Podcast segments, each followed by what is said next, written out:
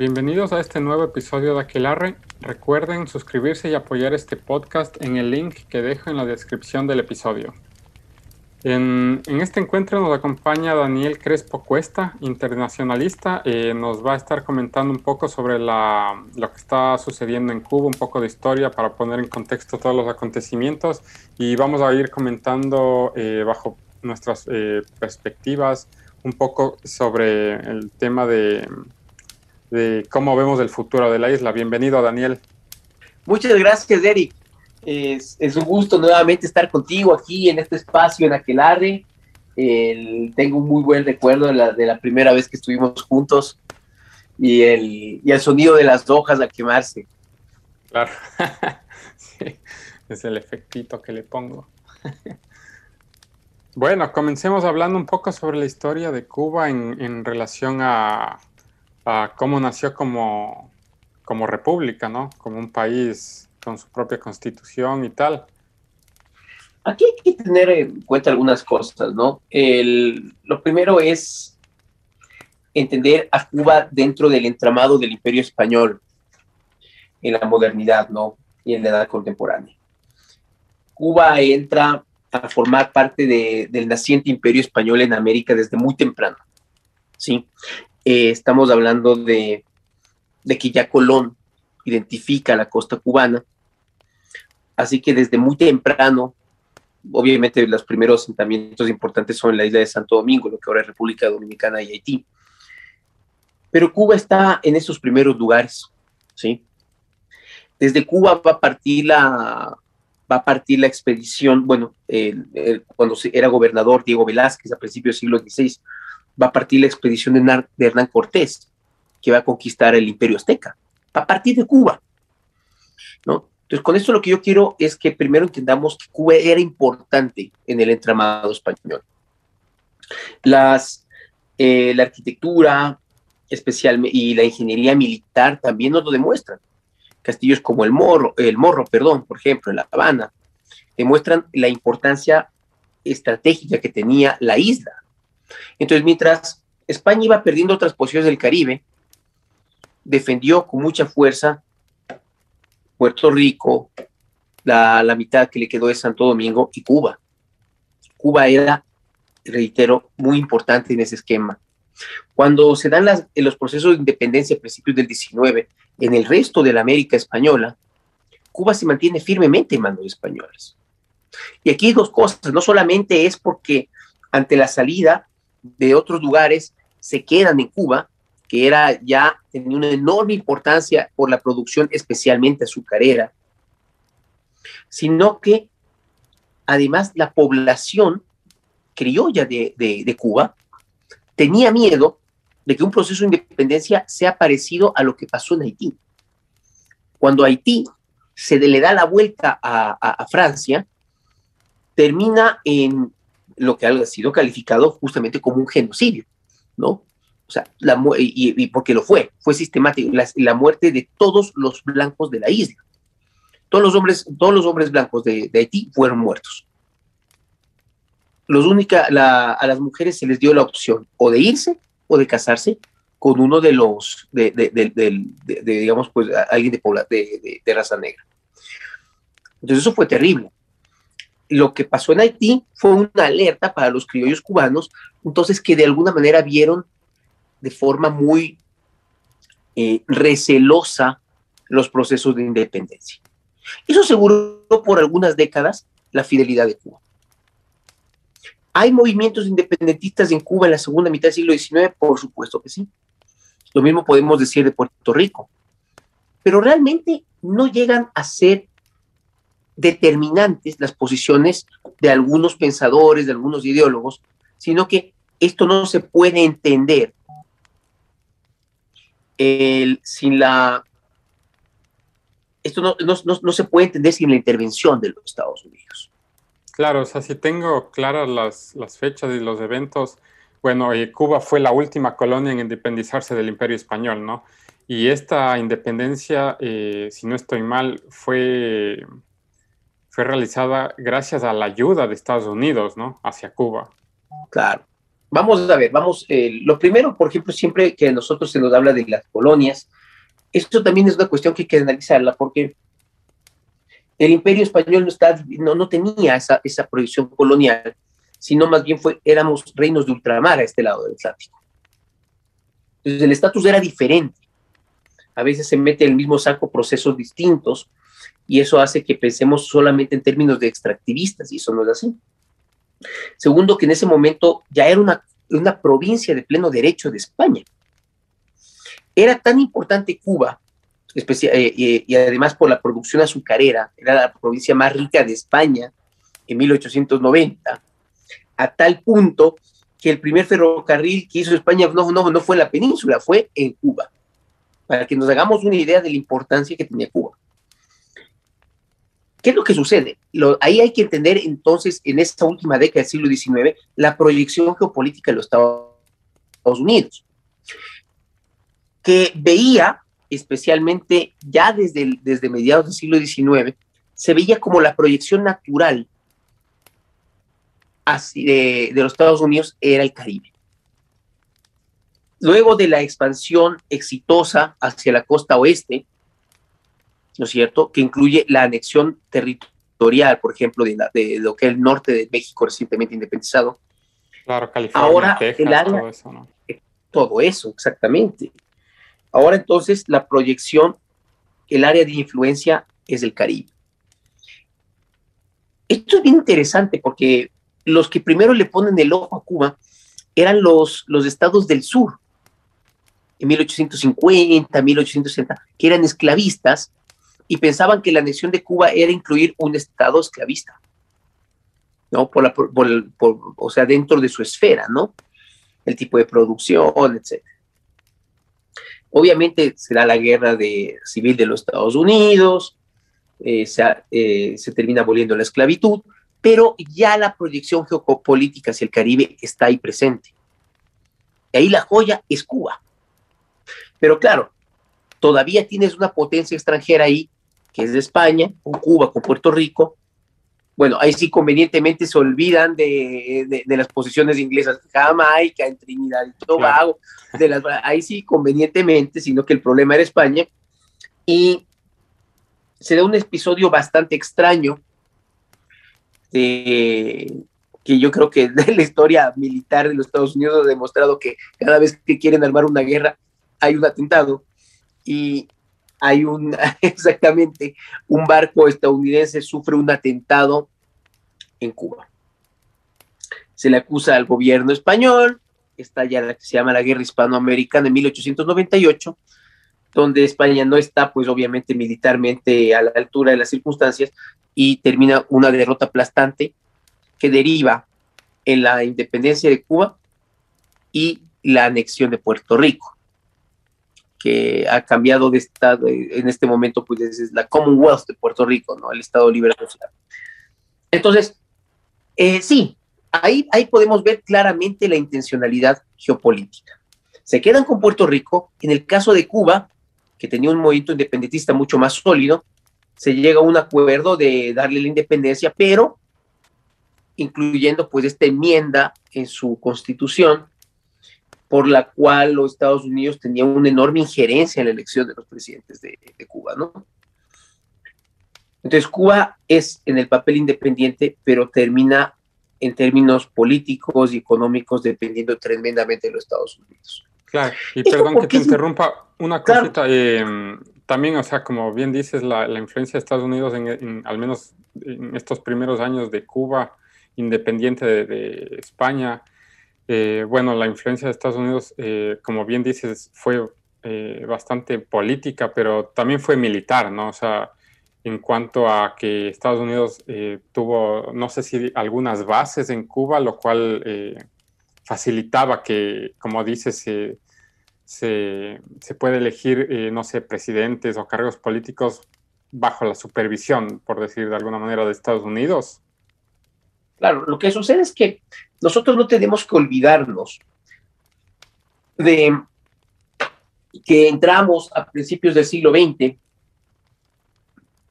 en los años 20, por ejemplo, en los años 30, en lo que se conocía como la política del Big Stick, en los, ¿no es cierto?, por la cual era el, palo y la zanahoria, ¿no? Y que fue muy potente, especialmente en Centroamérica y en el Caribe. No nos olvidemos de la intervención de los Estados Unidos, por ejemplo, en Haití, la injerencia política potente que le daba la enmienda, se me está yendo el nombre, creo que es la enmienda Taft, lo que se llamaba. Puedo estar equivocado en este momento, puedo estarme fallando en memoria, por la cual tenían este tipo de injerencias y mencionado en la Constitución cubana, eh, las intervenciones en Centroamérica. Entonces, el, papel de la, de la, ¿cómo se llama? De la Standard Food Company. ¿Y por qué es importante mencionar esto? Porque si nosotros queremos aproximarnos a este fenómeno de lo que está pasando ahorita, de lo que fue la revolución cubana, tenemos que también entender de dónde se nutría ese sentimiento antiestadounidense. Ojo, con esto yo no quiero justificar a un régimen que, hay que decirlo sin tapujos, es una dictadura, ¿no? Pero la historia no se hace tan fácil con eso de buenos y malos. Pues. Estados Unidos jugó un papel muy desestabilizador en el Centroamérica y el Caribe, que es real, y que en los años 60 y 70 lo jugó también en América del Sur. O sea, eso es real. Entonces, para grupos de este estilo, eh, y digamos para ciertos grupos políticos, quiero decir, entonces eso era una justificación que te le estaban dando en bandeja. ¿Por qué? Vamos un poquito más adelante en el tiempo con Cuba, ¿no? Que va a sufrir algunas, algunos gobiernos, pues, eh, digamos, pues de carácter dictatorial, hasta que llegamos justamente al, al golpe de Estado de Fulgencio Batista, que fue apoyado por Estados Unidos, ¿no? por supuesto, exactamente, que fue del año 52, un militar realmente de, baja gradación, por esas cosas de, la política, termina siendo la cabeza de, de este golpe, y que se abre aún más a la influencia estadounidense o sea, a ver, había estabilidad en ciertas cosas, había prosperidad del país, eso no lo vamos a, realmente las cifras son buenas en eso. Inclusive Cuba recibe una importantísima migración de españoles, de franceses, de italianos, muy potente en esa época.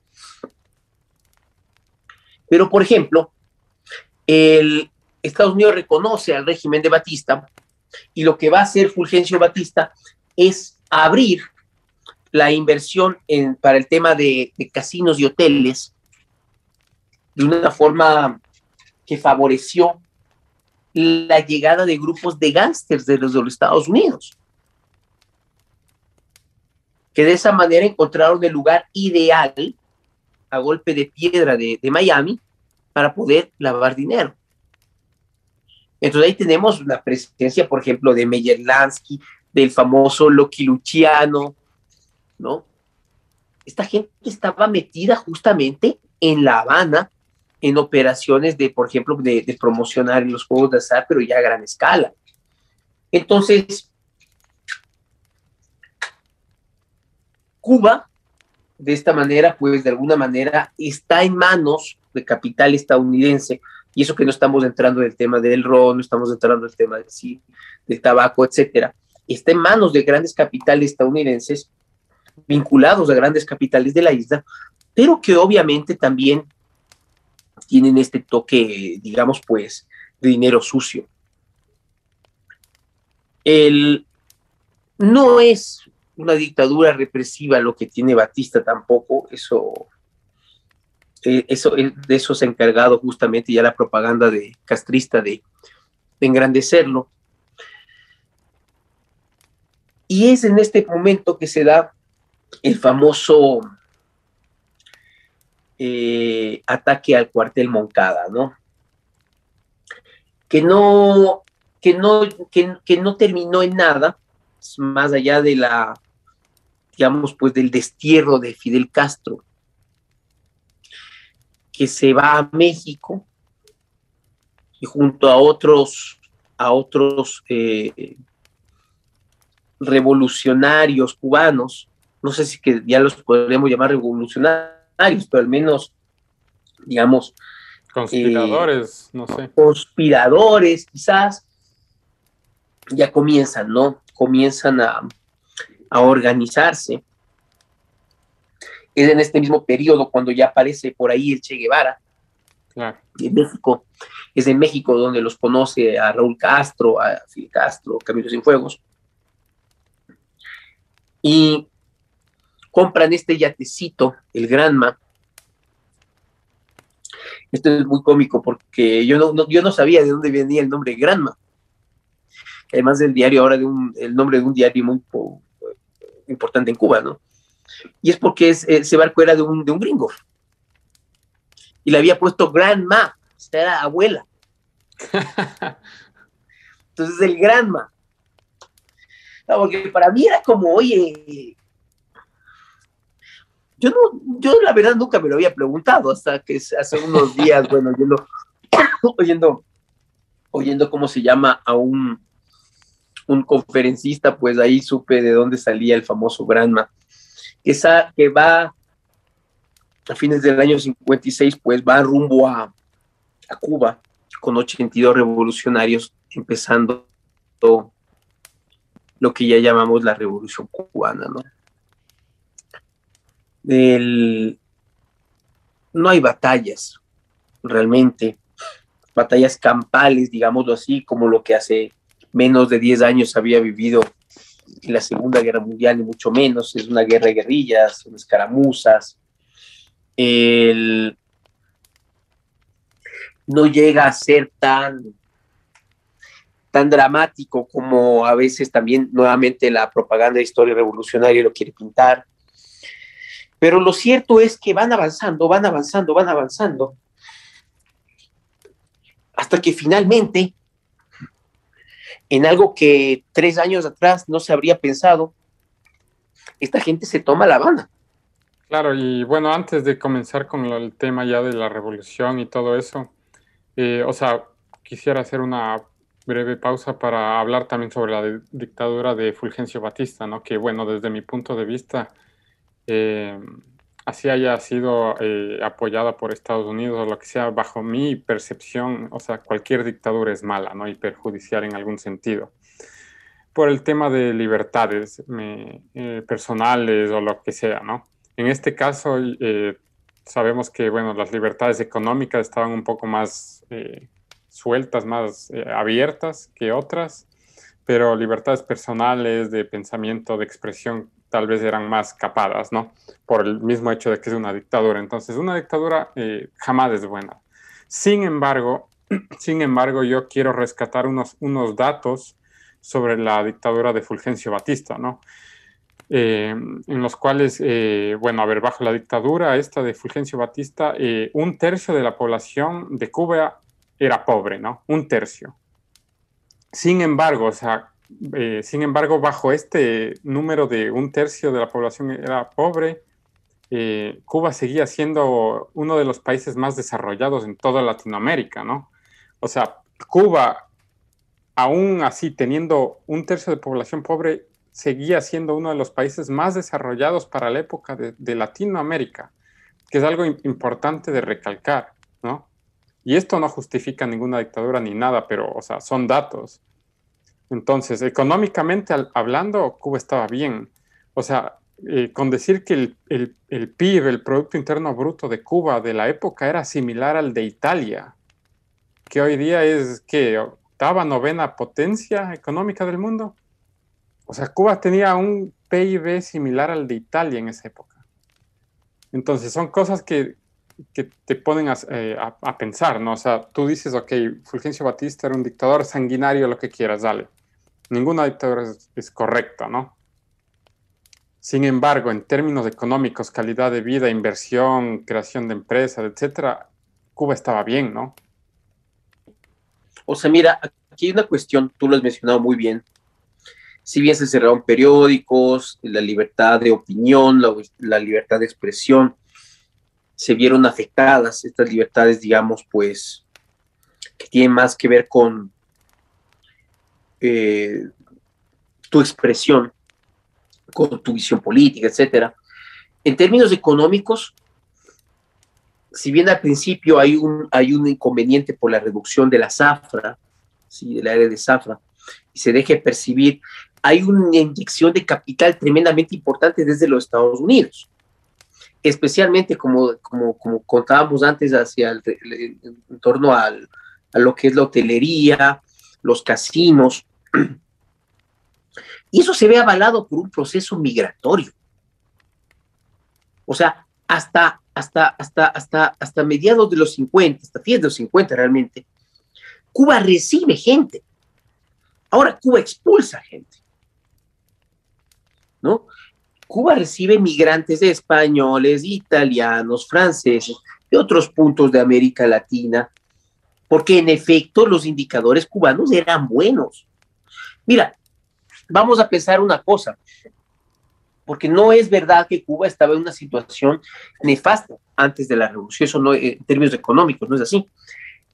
Todos nos hemos educado con un librito, con un grupo de libritos de matemáticas. Todos nos hemos educado con la aritmética de Baldor, la geometría de Baldor, el álgebra de Baldor, donde todo el mundo confunde y piensa que ese señor, ¿no es cierto?, con, con, el turbante es Baldor. Claro. y no, esa, es la portada célebre del álgebra de Baldor, que es de, hace referencia al matemático Al-Khwarizmi, de donde viene la palabra algoritmo. Pero esos libritos que han sido claves de la educación de toda América Latina, fueron editados por Aurelio Baldor. ¿Y quién era Aurelio Baldor? Un educador cubano, que era, tenía un colegio, que era uno de los mejores colegios que había en Cuba, si no el mejor en su momento, y con una larguísima tradición como educador y como divulgador también, pues, pues es el autor de todas estas cosas. Y cuando se dio la revolución, el, la mansión donde funcionaba el colegio le fue expropiado. Y Aurelio Baldor fue parte de esa gente que se ve en la necesidad de emigrar fuera de Cuba. Él se va a, a, México, funda un nuevo colegio y bueno, después sale la edición de los libros de los que estábamos hablando hace un momento. Pero ¿a dónde voy con esto? Eso sacaba, eso, eso, esa gente salía de Cuba. Desde el momento en que la revolución del 59 decide nacionalizar empresas, decide nacionalizar eh, justamente todo aquello relacionado con el capital, especialmente estadounidense, se pone en una situación muy compleja. Pues. A ver, ¿de dónde sale el famoso embargo? porque no es un bloqueo, no son sinónimos. Claro, eso es, eso es importante remarcar que no es un bloqueo porque son cosas totalmente diferentes, ¿no? Y que mucha gente tiene bastante confusión con respecto a los dos términos. No, no es un bloqueo, Cuba no está bloqueada, Cuba negocia eh, con países europeos, con nuestros países. Por ejemplo, si uno, yo conozco La Habana, La Habana está llena de hoteles de cadenas como la Meliá Española. Es un lugar de veraneo importantísimo, especialmente para españoles, italianos. Es un lugar muy, muy, muy conocido, muy popular. Entonces, no es que está bloqueada, pero ¿de dónde sale el embargo? Que es lo que sí hay. Justamente como una sanción al, a la respuesta, es una respuesta a la nacionalización de todas esas empresas que eran de capital estadounidense y que no fueron compensadas por esa nacionalización. O no fueron compensadas como se esperaba. Claro, porque, o sea, básicamente el Estado, como ya sabemos lo que pasó en Venezuela generalmente, o sea, que el Estado eh, socialista simplemente expropia empresas y eso es literalmente robar, ¿no? Entonces, Estados Unidos como respuesta a ese robo, como a ese asalto que tuvo eh, tuvieron algunas empresas americanas, estadounidenses en suelo cubano, eh, impuso esta sanción, ¿no? Eh, o sea, el, embargo. pero una cosa que yo estaba leyendo el otro día, muy importante y bastante curiosa, es que, a ver, el, los, em, o sea, el principio, el principio del embargo no comenzó con, con la revolución ni con Fidel Castro, sino que uno de, o sea, el primer embargo que se le hizo a Cuba por parte de Estados Unidos fue en, en, la dictadura de Fulgencio Batista, en la cual eh, Estados Unidos le retiró el apoyo militar a Fulgencio, eh, a Fulgencio Batista. Entonces fue un embargo militar que ya existió, ¿no? En primera instancia en Cuba. Y después, con todo lo de la revolución y tal, comienzan ya los embargos, el embargo, digamos, en, en, términos económicos, ¿no? No, lo que pasa es que eso responde también a otro momento político, ¿no? O sea, el momento que ya los Estados Unidos le quita el apoyo a Batista, apoyo que en efecto al inicio sí lo tuvo, entonces una de las medidas, este tipo de medidas son para presionarlo y sacarlo del gobierno. Pero digamos que, digamos, que si el curso de la revolución de 1959 hubiese sido otro, ese embargo sería una cuestión anecdótica, ¿no? O sea, tal vez lo que sí nos permite pensar esto es que este tipo de herramientas de presión eran habituales en los Estados Unidos, la respuesta viene a ser sí. O sea, ¿eso significa que existe un antecedente a lo que pasa después? Claro. Lo que sucede es que creo que nadie eh, ni en Cuba ni en los Estados Unidos preveía que esta circunstancia se iba a extender 60 años. Especialmente porque, o sea, no voy a decir algo, o sea, no, no sé si tenga razón, pero especialmente porque, o sea, la revolución cubana, como mencionaste, fue, o sea, no, o sea, no tuvo una, o sea, no se tomaron la, Cuba de una, de una manera tan imponente, ¿no? O sea, fueron unas tres batallas ahí y el gobierno, digamos, la dictadura de Batista cayó simplemente porque se le retiró el apoyo estadounidense y, y, porque no peleó al 100%, digamos. Lo que pasa es que, inclusive yo, yo diría que esas batallas yo las pondré entre comillas, ¿no? Pero realmente, claro, o sea, Cuba llega, perdón, los revolucionarios llegan de una forma que no se va a repetir, no, esa facilidad no se les va a repetir. Yo creo que Angola es una muestra, Bolivia es una muestra. Después de replicar este tipo de estrategias, no se va a repetir. Eh, lo sucedido en ese sentido es sui generis desde un punto de vista militar. Y al principio, las relaciones no eran tan tirantes con los Estados Unidos. Claro, claro, yo me acuerdo, hay videos en los que, bueno, Fidel Castro está diciendo que, que a ver, que él, que él está abierto a negociar con Estados Unidos, que a, ver cuándo es, hay un video de él hablando en inglés diciendo, creo que es en el 62, ah no, en el 58, perdón, en el 58, que el man dice que, o sea, sí, él tomó el poder y todo, pero el man está dispuesto a hablar, a negociar, a crear, eh, yo qué sé, tratos comerciales con Estados Unidos, etcétera, ¿no? Y afirmando que no es comunista, que no es socialista, afirmando, afirmando, diciendo nosotros no somos socialistas. Entonces, o sea, ese es... No hay que olvidarse que inclusive él, él, él en un momento determinado, inclusive pasó por el Estados Unidos buscando apoyo militar, apoyo financiero, quiero decir, perdón. Él estuvo en varias ciudades de los puntos de los Estados Unidos, estuvo hasta Nueva York, buscando para votar, para poder derrocar a Batista apoyo, y obviamente su discurso no tenía nada que ver con lo que va a pasar después. Eso es verdad. Por suerte, hay suficiente documentación al respecto. O sea, no es que es una mala propaganda. Claro, eso es un video. O sea, ni siquiera es una cita, nada. Es un video. O sea, que tú le escuchas diciendo nosotros no somos socialistas, nosotros no queremos eh, una dictadura porque venimos ya de una dictadura. Entonces el man, o sea, estaba en otra, ¿no? Con lo cual supongo que se ganó el, respaldo de todos los cubanos y tal, ¿no? Y bueno, después, o sea, ahorita sigamos, pero después hay otros videos en los que el man ya sale diciendo, no, nosotros sí somos marxistas, leninistas, y ahí ya sale con lo de la Unión Soviética y todo, ¿no? Entonces vos pones en, contraste esos videos y es como que la hipocresía no tiene límites en los socialistas, ¿no? Lo que pasa es que vamos a ver justamente qué hay un año. Esta transición entre mediados de los 50, del 59 mediados del 60, del 60 es clave porque hay cosas que ya te hacen pensar que las cosas van a ir mal. Vamos por ahí. los juicios sumarios, lo que pasó en la cabaña, y donde tuvo un papel destacado Ernesto Guevara. Esos juicios sumarios que no se podían perder el tiempo para purgar el ejército, porque el ejército cubano estaba prácticamente intacto. Entonces, para hacerse con el aparato del ejército cubano, se procedió una purga a juicios sumarios, a violaciones de derechos humanos. Entonces algo ya te dice en ese momento que algo está mal. Se comienzan a buscar los apoyos externos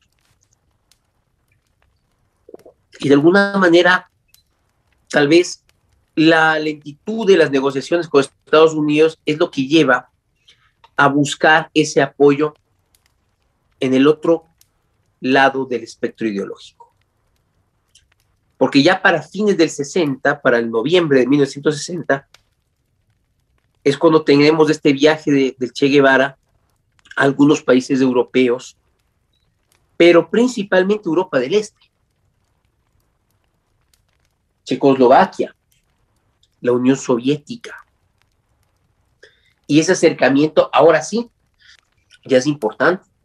Corea del Norte, China. Entonces, ese viraje, ya para fines de los 60, empieza a darse, a madurarse, a, a ser evidente. Y es ahí cuando la aproximación con la Unión Soviética se da, que los Estados Unidos se da cuenta que lo que está sucediendo en Cuba merece su atención. No, le no dimensionó lo que estaba sucediendo en Cuba. Y claro, ahora pensemos en el panorama geopolítico global. Estamos en el punto más álgido de la Guerra Fría. Para, para, para, los, para los soviéticos esto es un caramelo. Pues les acababas de... Tú no buscaste, Cuba te está buscando a ti. De alguna manera, el respetar esa hegemonía geopolítica de los Estados Unidos del hemisferio occidental se había dado hasta ese momento. Y es ahora cuando los soviéticos se dan cuenta de que esa hegemonía no es tan sólida en el continente. Porque lo de Cuba va a derivar en qué? En otras cosas más en aproximación a otros movimientos, etcétera, eh, que bueno, ya son, ya son para otra, para otra, para otro episodio, no sé, ¿no? Por ejemplo, el tema Chile, lo que pasará en Centroamérica, etcétera. Claro, Venezuela mismo, ¿no? Claro. Entonces, el, lo que queda ya claro es que los Estados Unidos no tienen esa posición tan clara, tan fuerte como parecía, uno. Y dos, si los, si los soviéticos quieren empezar a jugar en el patio trasero de Estados Unidos, no hay que olvidarse que los Estados Unidos estaba haciendo lo propio. Porque antes de la famosa crisis de los misiles, que es a lo que quiero llegar, ya tuvimos la colocación de unos misiles en Turquía. Claro, que es el origen de la crisis de los misiles en Cuba, ¿no? Exactamente. O sea, ya tenemos la OTAN, la Organización del Tratado Atlántico Norte, como esa alianza militar de corte occidental, países capitalistas, enfrentadas al Pacto de Varsovia, encabezado por la Unión Soviética, y donde tienes pues a sus países satélites como Polonia, Checoslovaquia, Hungría, Rumania, Bulgaria. Y tienes la colocación de esos misiles en Turquía que están en un punto sensible, ¿no es cierto?, al sur de la Unión Soviética, ¿no? O sea, por un lado tienes el Cáucaso y por el otro tienes el mar, de, el, mar Negro, que es por donde sale el petróleo soviético, etcétera. O sea, es una, una, una, conexión fundamental con el Mediterráneo hasta el día de hoy. O sea, en, eso, en esa clave geopolítica podemos entender perfectamente la ocupación de Crimea hace unos años por Putin estas cosas, no, estas cosas tienen una razón de ser. Y se da la oportunidad de balancear la situación poniendo los, los misiles en Cuba. Claro, por supuesto, eh, todo esto empieza por un avión espía, ¿no? O sea, se está, se está fotografiando, pues, eh, digamos, ciertos movimientos anómalos en Cuba y se, se, se, da, pues, esta situación de ver que lo que se está haciendo es instalando estas plataformas para los misiles y llegamos a un punto que muchas veces no somos conscientes de lo cerca que estuvimos de una guerra, de una conflagración nuclear. No se llega a dar. Y aquí dos cosas. La primera es leer esto desde la gran historia de la conflagración de la Guerra Fría como un episodio eh, muy, muy, muy tenso entre la Unión Soviética y los Estados Unidos, que podemos enmarcarlo en una lista más larga, como empezando por la guerra de Corea, lo que va a ser la, la guerra de Vietnam, por dar ejemplos. Estos enfrentamientos que no son directos, etcétera. Pero para Cuba esto sí es decisivo, pues. Porque para los Estados Unidos ya marca de alguna manera un punto de no retorno. Y a partir de aquí, las relaciones con la isla son tremendamente tensas. Se endurecen las medidas de parte de, Cuba contra la presencia estadounidense. Bueno, ya tuvimos eh, la, nacionalización de bienes y de capital. Tenemos el bloqueo por parte de, perdón, tenemos el embargo por parte de los Estados Unidos. Vamos a tener el famoso episodio de Bahía de Cochinos. Claro, que es un episodio bastante importante, ¿no? También porque es, eh, digamos que la última bala que, Estados Unidos pretendió, bueno, primera y última para rescatar esa influencia que antes tenía en la isla, ¿no? Y fue caso perdido. Fue, fue realmente un desastre, un desastre en toda regla. El, pero Estados Unidos se queda con la base Guantánamo, que es su pie en Cuba hasta el día de hoy, ¿no? y que también es otro de los motivos de tensión política con la isla. Mientras Cuba se va transformando en uno de los grandes aliados, en la cabeza de puente de la Unión Soviética en el continente y de, de centro de difusión de ideas comunistas y socialistas y obviamente direcciona para allá, ¿no es cierto? También sus relaciones económicas y comerciales.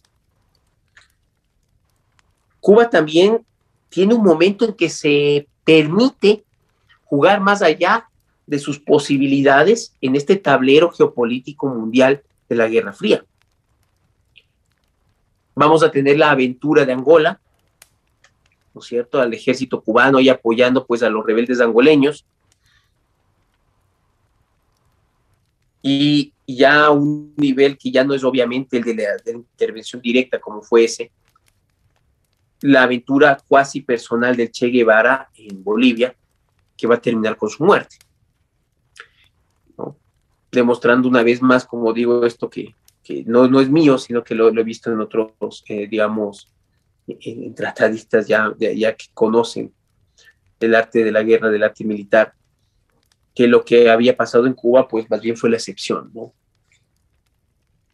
Entonces, la, influencia cubana ya se empieza a ser fuerte en el, en el continente y Cuba también ya empieza a vender esta idea de que en términos de educación y de salud es una potencia. Entonces, que los logros deportivos cubanos, que los médicos cubanos, que en un momento tenía cifras que le favorecían, es verdad, pero que en este momento y por hoy es insostenible. Yo diría que ya hace unos 15, 20 años, por lo menos. Yo tuve la oportunidad de conocer justamente ya, no, no como turista, sino como miembro del gobierno ecuatoriano, pues, cuando estaba recién iniciado en la Cancillería, en, he participado en una comisión de cooperación en La Habana y ya cuando no estaba la gente del partido, pues eh, a los doctores se les dio un poquito la boca, a los, a los maestros se les dio un poquito la boca y veías que la cosa no, no estaba pintando tan bien, que el sistema estaba llegando a un límite, de que, de, de, que esto que pensamos que solo pasa en nuestros países, eh, sacándolo a Cuba de por medio, eh, por ejemplo, tener que un maestro rural tenga un aula separada con, con sábanas para ir de una clase a otra, porque es, porque es profesor de tres o cuatro cursos a la vez. Eso también pasa en Cuba. Eso pasaba en esa época. El, te estoy hablando del año 2003, para que te hagas una idea. Hace 18 años. Entonces, el, la verdad es que, claro, el, el, régimen tiene, tiene, tiene algunos pues, éxitos que puedes sacar a lucir para demostrar la efectividad del sistema, y ahí sí nadie se acuerda. Eh, eh, eh, con, con, con embargo, sin embargo, las cifras que iba promocionando, porque tenía el gran apoyo de la Unión Soviética. Entonces es el momento en que, por ejemplo, los, las becas para que la gente vaya a estudiar a Cuba, medicina, por ejemplo, estaban ahí presentes. La gente formada en Cuba empieza a estar en toda la región. Y nace también como una reacción en un contexto más amplio latinoamericano de rechazo a la influencia estadounidense, del apoyo a ciertas dictaduras, especialmente en los 70 una simpatía muy potente por Cuba. Una simpatía que se ha mantenido hasta el día de hoy y que, bueno, adelantándonos un poco, ha sido muy poco crítica con mucho de lo que está sucediendo ahora. De alguna manera se ha quedado en las brumas de un romanticismo trasnochado. Claro, o sea, el socialismo en Cuba en general es, eso, ¿no? Eh, un romanticismo por parte de la izquierda de Latinoamérica, en la cual se olvidan todos los eh, actos atroces que cometió esa dictadura, la, la, dictadura socialista en Cuba, ¿no? Comenzando por las masacres que se hizo al pueblo cubano, eh, los campos de concentración, ¿cómo se llamaban? Los UMA, UMA era UMAC, no me acuerdo cómo se llamaban. Y en los cuales se asesinó, bueno, a, disidentes políticos, a personas que no estaban eh, de acuerdo con las posturas socialistas del régimen, a personas homosexuales, eh, etcétera, ¿no? Y quiero resaltar eso de, de, de, la homofobia socialista en, el, en, el, en Cuba, ¿no? Porque vos ves, o sea, hay, hay una paradoja tan, tan, no sé ya si reírme o llorar, pero hoy en día, ¿no? Que muchos de los movimientos de izquierdas, socialistas, comunistas, incluso ya al extremo de marxistas, eh, hoy en día adoptan eh, esta, este tipo de ideologías de género y tal como suyas, ¿no? Y, y, las usan como arma y como propaganda política, y olvidando que que en todas estas dictaduras comunistas, no solo en la cubana, en la dictadura comunista de, bueno, Stanley, de Lenin en la, en la Unión Soviética, en la dictadura de Mao, y bueno, en la dictadura de Fidel, la homosexualidad era un crimen. Por supuesto. Y se pagaba con la muerte, con el fusilamiento. O sea, y hoy en día vos ves a gente con... Sí, hay una, hay una desmemoria obscena. Sí, o sea, es ya insultante cómo se, se olvida este tipo de, de, No son ni detalles, sino de acontecimientos que, que marcan, o sea, la vida de, de, generaciones, ¿no? Y hoy en día vos ves a la gente de izquierda apoyando esa ideología que masacró a tantas personas de su propia ideología de género, de lo que sea, pero vos les ves hoy con la camiseta del Che Guevara, defendiéndole a, capa y espada, ¿no? A pesar de que ese asesino genocida declaró en sus diarios y todo que le encanta matar, asesinó a ni sé cuántos homosexuales, a ni sé cuántos disidentes políticos, simplemente por el, hecho de, no pensar como, como él, ¿no? No me acuerdo quién dijo, si Fidel Castro o, o el Che Guevara, que que el trabajo les va a hacer hombres a, a los homosexuales, ¿no? Sí, sí, sí. Creo que es, creo que es de Fidel, pero yo también tengo la confusión, pero que es una frase uno de los dos, lo es. Entonces, o sea, eso es bárbaro, o sea, y es una desmemoria. Y eso está muy, está perfectamente documentado. Sí, sí, ¿ah? sí. O sea, ya, y está documentado del mismo Che Guevara con su puño y letra en su propio diario, ¿no? O sea, estos socialistas no se escampan de una, porque hay videos de Fidel Castro diciendo y haciendo barbaridades, contradiciéndose a él mismo. Y hay videos, o sea, vos dices, son videos y vos le escuchas a este mamerto hablando pendejadas y contradiciéndose a él mismo en cuestiones ideológicas. Y nadie, o sea, al menos la gente de izquierda no, no dice nada, o sea, no, creen que eso tiene correlación, que eso, que eso eh, tiene sentido. A ver, se tienen documentos reales del Che Guevara, de todos estos tipos, asegurando que les encanta asesinar, que les encanta matar, en los cuales describen cómo eran eh, los campos de concentración, etcétera, ¿no? Y, y, la gente... Y de gente que salió de ahí. Exacto, y la gente eh, hace oídos sordos a esto. Y, o sea, gente de izquierda, obviamente, ¿no? Defendiendo una, una ideología asesina y mezclando las cosas, ¿no? O sea, este asunto del Che Guevara como efectivamente un homófobo y un racista, está documentado, pero esta, e, esta forma en que se trata de tapar todo esto ya se ha transformado desafortunadamente en el modus operandi,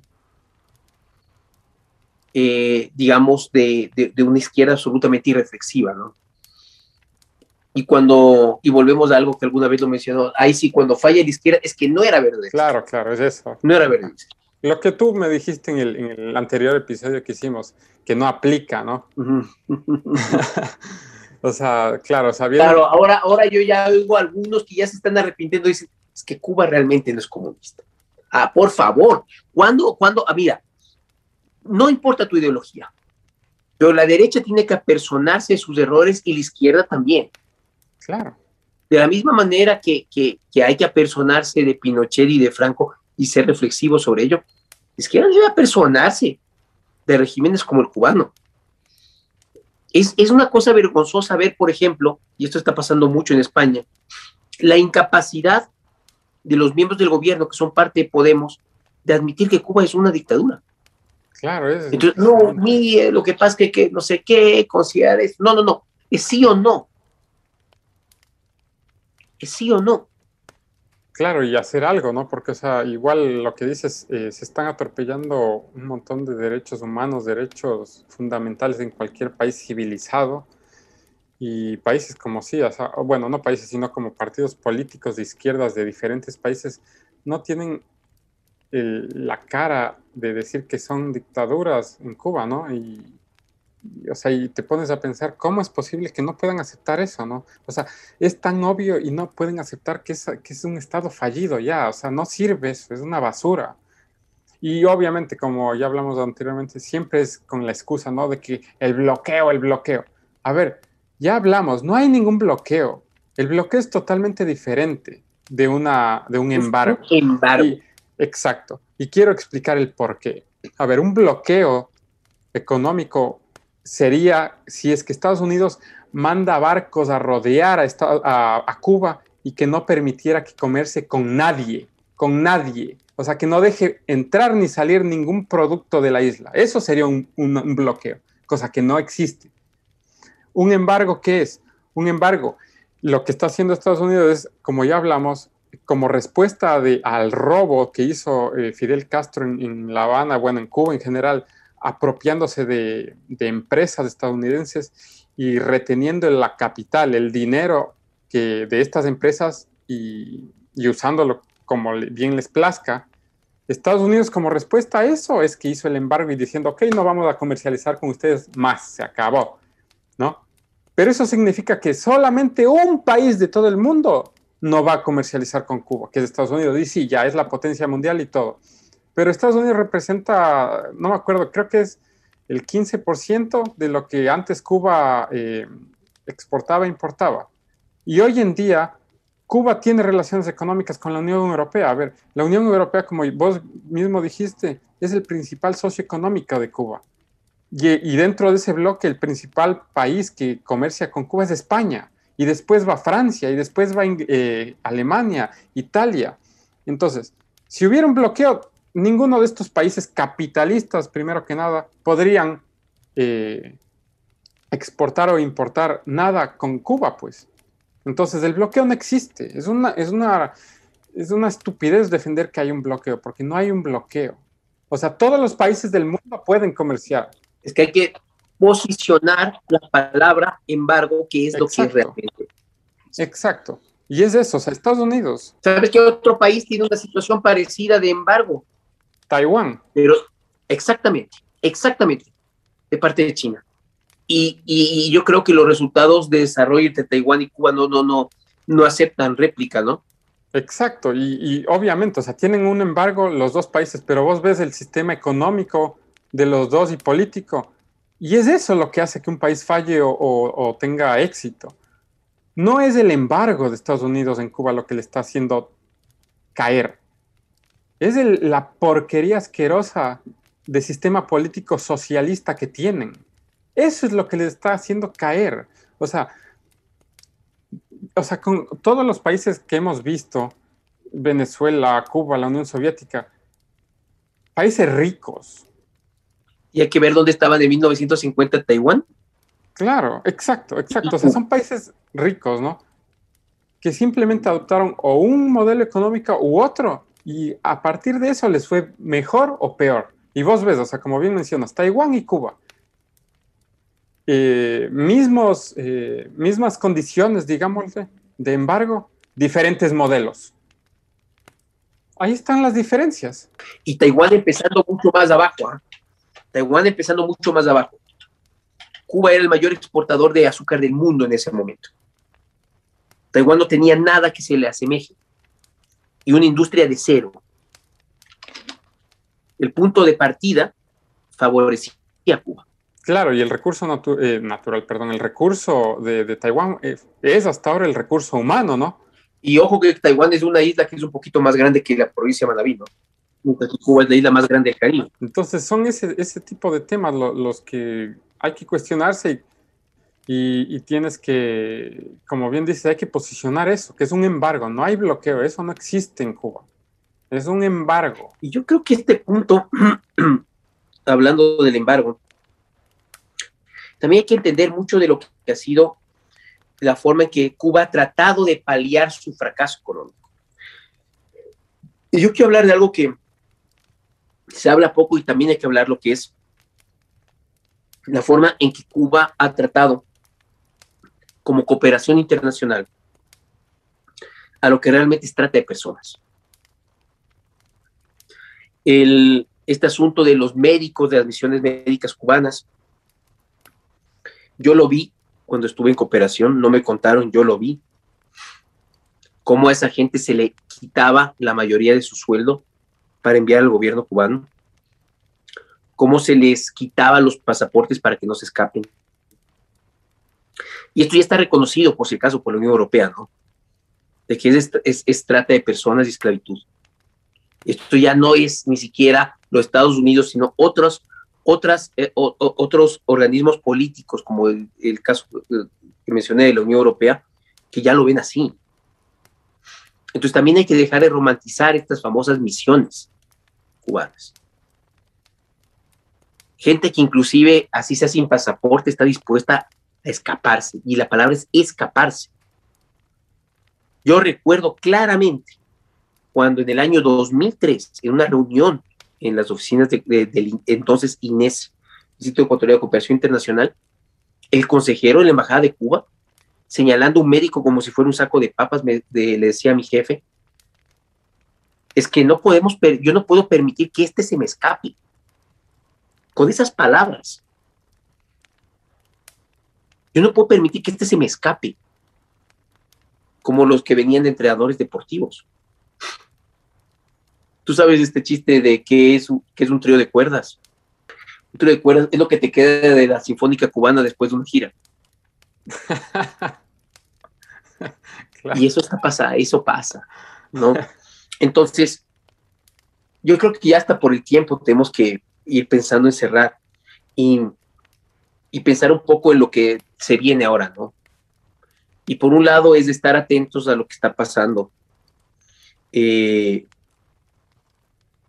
es poco lo que se puede hacer, tanto a nivel bilateral como a nivel de organismos como la OEA. Esto está en manos del pueblo cubano. Hay una gran, hay, hay cosas con las que el gobierno cubano ya ha tenido que lidiar y eso ha permitido que también las generaciones más jóvenes despierten.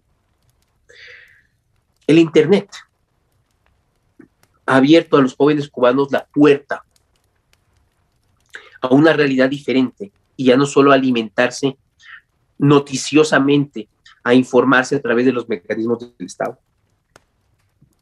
Hay voces que hace ya muchísimos años han alzado, como la de Joanny Sánchez. Pero ya hay artistas, ya hay influencers, ya hay youtubers cubanos que dicen, oigan, no, lo que está pasando afuera es otra cosa. El problema está acá. La represión es violenta. número de Es muy difícil sacarse la cabeza porque hace unos 10 días, exacto, lo que hace 10 días más o menos estaba diciendo el presidente Díaz Canel, de que salgan a defender la revolución. Yo creo que la mecha ya se encendió. Puedo ser pesimista, pero para tumbar ese gobierno va a haber mucha sangre. Va a correr mucha sangre si es que eso llega a darse. ¿Y crees que hay alguna intervención de otro país o ves eso muy poco probable? Yo lo veo poco probable, porque las consecuencias políticas a mediano plazo son negativas para el que se mete. El, yo creo que los Estados Unidos, y de hecho está fortaleciendo algunas medidas, eh, por ejemplo, por un lado se ha hablado de, de, estas donaciones, eh, de permitir ciertas importaciones, de apoyar con, con alimentos, etcétera, pero también, por ejemplo, sanciones a personeros como el ministro de Defensa, a las, a las brigadas negras, etcétera. Eh, va a haber endurecimiento de medidas focales, creo yo, de parte de Estados Unidos, pero la última palabra la tiene el pueblo cubano. Y algo importante de mencionar es que eh, ya se han abierto un poco más las restricciones a la importación de alimentos y medicamentos por parte del, del régimen socialista, ¿no? Porque antes era muy controlado eso. Y ahora ya se está aceptando un poco más, eh, que es algo bueno. Y también quisiera decir una cosa que, porque yo sé que en este tema para los de izquierda es de Estados Unidos, es del diablo, ¿no? Pero vale recalcar que, eh, o sea, Estados Unidos siempre está... Eh, exportando. Ajá, exportando de, Estados Unidos a Cuba eh, alimentos y medicinas, ¿no? O sea, solamente en el 2019 Estados Unidos importó 250 millones de dólares en alimentos a Cuba solamente Estados Unidos. y eso le convierte en el país que más donó a Cuba alimentos y medicina en toda América. Ningún otro país. Y eso ya son cifras. Esos son cifras, pero salen del discurso político. Exacto. Entonces no es que el, embargo, que esto. O sea, Estados Unidos ayuda a Cuba. Las remesas, simplemente con las remesas que salen de Miami para Cuba. Eso es lo que le mantiene viva esa, esa dictadura. O sea, quítale las remesas quítale la ayuda, pero en serio, total de Estados Unidos al, pueblo cubano. O sea, el régimen se queda sin nada. Porque Estados Unidos, con embargo, sin embargo, de todas maneras sí le ayuda al pueblo cubano enviando comida. Hay videos en YouTube que, tú puedes ver que eh, en los que el pueblo cubano está agradeciendo a Estados Unidos por mandar eh, eh, presas de pollo con la bandera de Estados Unidos y todo. Mira, lo que pasa es que a veces también estos temas se salen exactamente, no entran en la discusión y son reales. Uno de los grandes problemas de los detonantes de la crisis que estaba viviendo Cuba en este momento fue justamente la restricción del uso de dólares, de circular dólares en efectivo de junio. ¿Por qué? Porque en ese momento las remesas ya no te servían para nada. Entonces se juntó a la crisis económica, se juntó a la crisis de la pandemia y es uno de los elementos detonantes. La relación de los Estados Unidos con Cuba es muy especial. No nos podemos olvidar también del papel político, de la presión política, del lobby que ejerce el, la diáspora cubana en los Estados Unidos.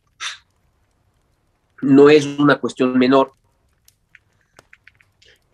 Obviamente también hay intereses económicos que, bueno, merecerían también un análisis, ¿no? Qué tan legítimos son o no son. Pero lo cierto es que Cuba va a seguir siendo un tema de, la política hemisférica de Estados Unidos, eso es inevitable. Sin embargo, yo creo que es un asunto con pinzas que no, yo veo lejana la posibilidad de una intervención militar en este momento. Y realmente, como hablamos un momento, yo creo que esto, esto en manos del pueblo cubano, pero desafortunadamente no creo que, que un cambio radical en términos políticos vaya a ser pacífico lo veo difícil. A veces es de esas cosas que uno dice, espero equivocarme. ¿No? Claro, pero en este, caso, en este caso sería, o sucede eso que estás diciendo, un, acontecimiento sangriento y tal, pero que libere al pueblo cubano, o no hay ningún, ningún cambio y sigue el régimen dictatorial y, sigue eh, Cuba bajo, bajo este, esta dictadura, ¿no? muchos, muchos gobiernos de izquierda, digamos, de excomunistas, cayeron sin sangre, lo que era el bloque del Este. Yo me temo que el caso cubano se parece en este sentido más a Rumania que a Polonia o a Checoslovaquia. En Rumania, para terminar con el régimen de Ceausescu, hubo que asesinar a Ceausescu. y yo veo que el camino cubano se asemeja más al rumano, como digo, que al polaco o checo. O sea, ¿vos crees que sea más probable que, maten a Díaz Canel para librarse? Yo creo que va a tener que ser así, y va a tener que ser, por un lado va a ser sangriento, va a haber manifestaciones, ese es el escenario que yo creo más probable, y, no sé si triunfe o no, pero para triunfar va a tener que haber un sector del ejército, muy parecido a lo que pasó en Rumania, que se le dé la vuelta al régimen y tome, tome el toro por los cuernos. Claro, y es indispensable el, apoyo militar en este caso, ¿no? Ahora, ¿hasta qué punto eso se puede hacer en un ejército cooptado? Pues eso ya es más complejo de analizar. Porque obviamente nadie, nadie se va a manifestar abiertamente en ese sentido, a riesgo de ser acusado de traición. Pero no hay que olvidarse tampoco que otro, otro, otro pulmón de oxígeno, el que le queda a Cuba,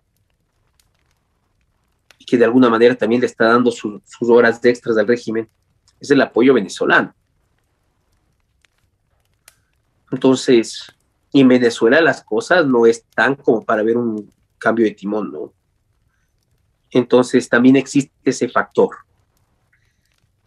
Si es que llegase a debilitarse el apoyo venezolano, que Venezuela está viviendo su propia dinámica aparte, ¿no? Una crisis también espantosa.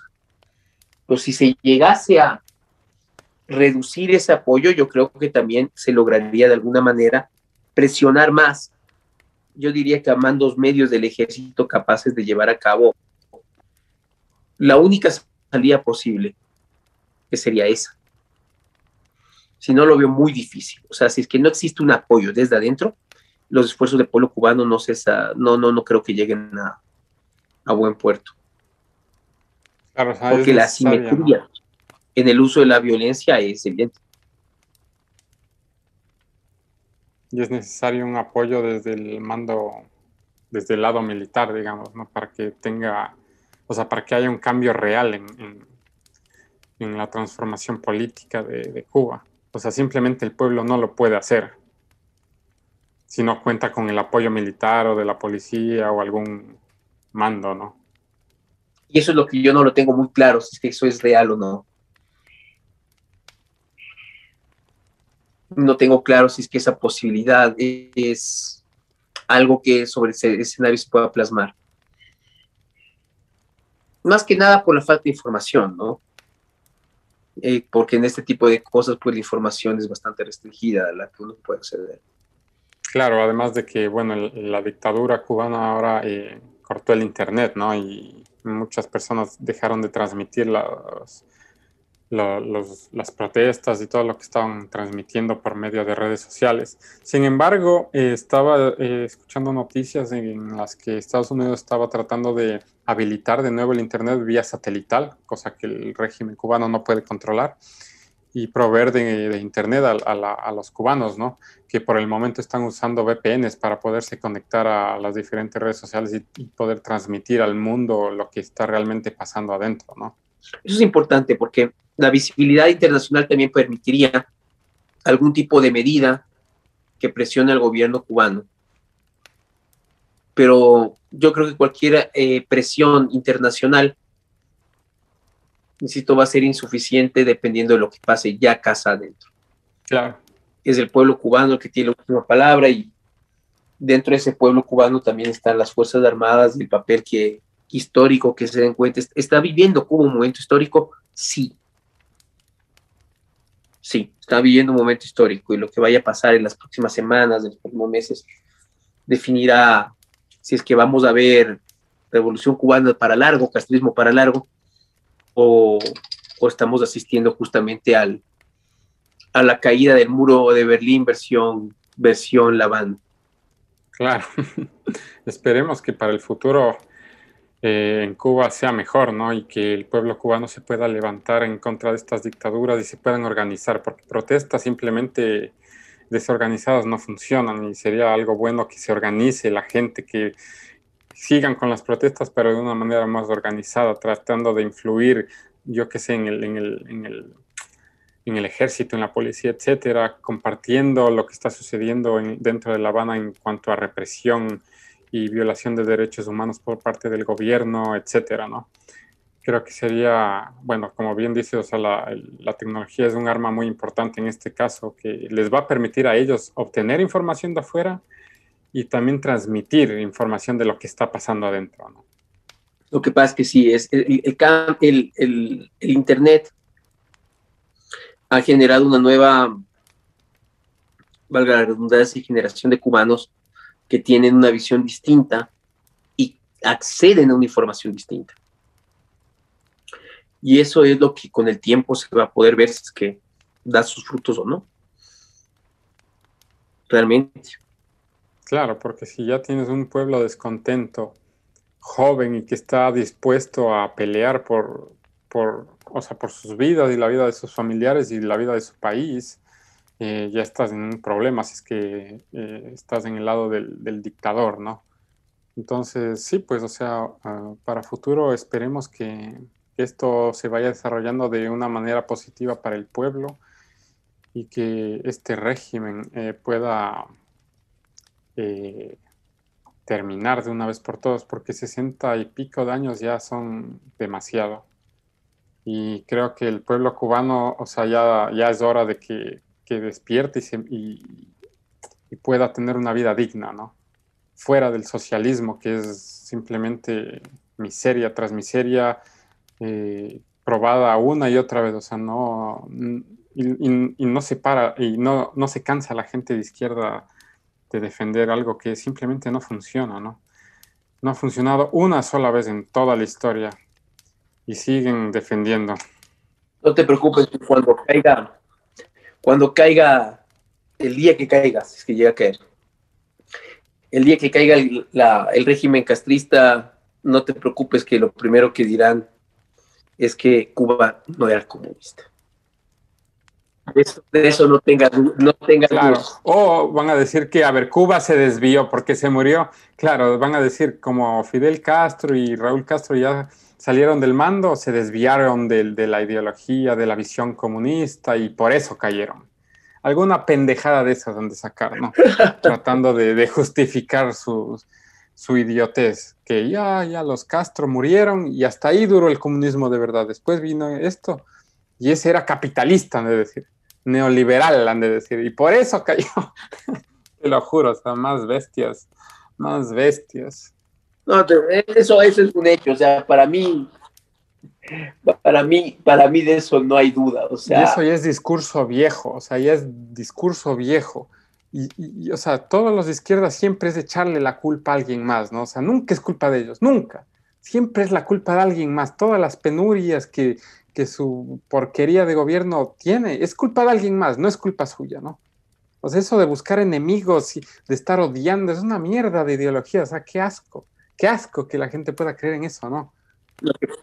La disociación con la realidad es el gran problema, o sea, y ya en términos generales, es también entender que las ideologías no salvan gente. Cualquiera, cualquier ideología. Está en la persona y su accionar en sociedad. Claro, o sea, cualquier fanatismo es, o sea, ya locura, ¿no? En cualquier ámbito. Y en ese sentido, vuelvo a los, a, ver, al, lado más emblemático de algo que ya hemos hablado, que es el, el, liberalismo clásico, o sea, es la persona ejerciendo adecuadamente su libertad la que permite ese cambio. El gestor de cambio es libre. Y es esa persona la que puede generar ese impacto en la sociedad y necesita para ello esas las condiciones mínimas adecuadas para que sea su libertad. Y ante algo que aparentemente es tan sencillo, hay que preguntarse si es que Cuba te permite esas garantías mínimas para sea tu libertad. Y la respuesta es no. La historia cubana nos lo demuestra, la diáspora cubana nos lo demuestra, lo que está pasando en este momento nos lo demuestra, y ese es el cambio que parece que estamos observando. De alguna manera el pueblo cubano ya despertó, pero el camino es un poco incierto. Hemos hablado de, de alguna manera de un escenario, un par de escenarios, pero hay que estar atentos, hay que estar atentos y quizás volver a hablar de esto en unos tres meses y ver qué realmente es lo que se presenta, ¿no? O sea, y como mencionas, obviamente, eh, sin libertad no hay prosperidad, ¿no? Y es, eh, es lo que se puede rescatar y el resumen de todo, de todo lo que sucede en Cuba, ¿no? La prosperidad siempre va a venir de la mano de la libertad de las personas. Y y bueno, eso es lo que le falta a Cuba, ¿no? Libertad. Y esperemos, bueno, como dijimos, que, esto cambie. Y ya sí, pues hablaremos en tres meses a ver cómo se desarrolló todo esto y, a ver qué pasa. Ojalá sean buenas noticias, ¿no? Daniel, muchas gracias por haber estado en este episodio y por haber compartido todos tus conocimientos históricos y políticos conmigo para ayudarme a entender un poco mejor eh, eh, cómo se está moviendo esta noticia, ¿no? Sí, oye, no, gracias a ti otra vez por este espacio que es bastante, es, es, es, es, es, conversar, ¿no? Y ojalá que a quienes escuchen esta conversación también les, sea de enorme utilidad. Claro, y, y, vamos a seguir aportando a esta noticia que aún no se termina, como ya dijimos después en algún otro episodio para seguir hablando y conversando de este tema. Gracias, Daniel. No, de ley, de ley, de ley. Cuenta conmigo. Cuenta conmigo, Eric. Muchas gracias a todos los que nos acompañaron en este episodio de Aquelarre. Eh, no se pierdan todos los capítulos que van a salir al aire eh, cada semana.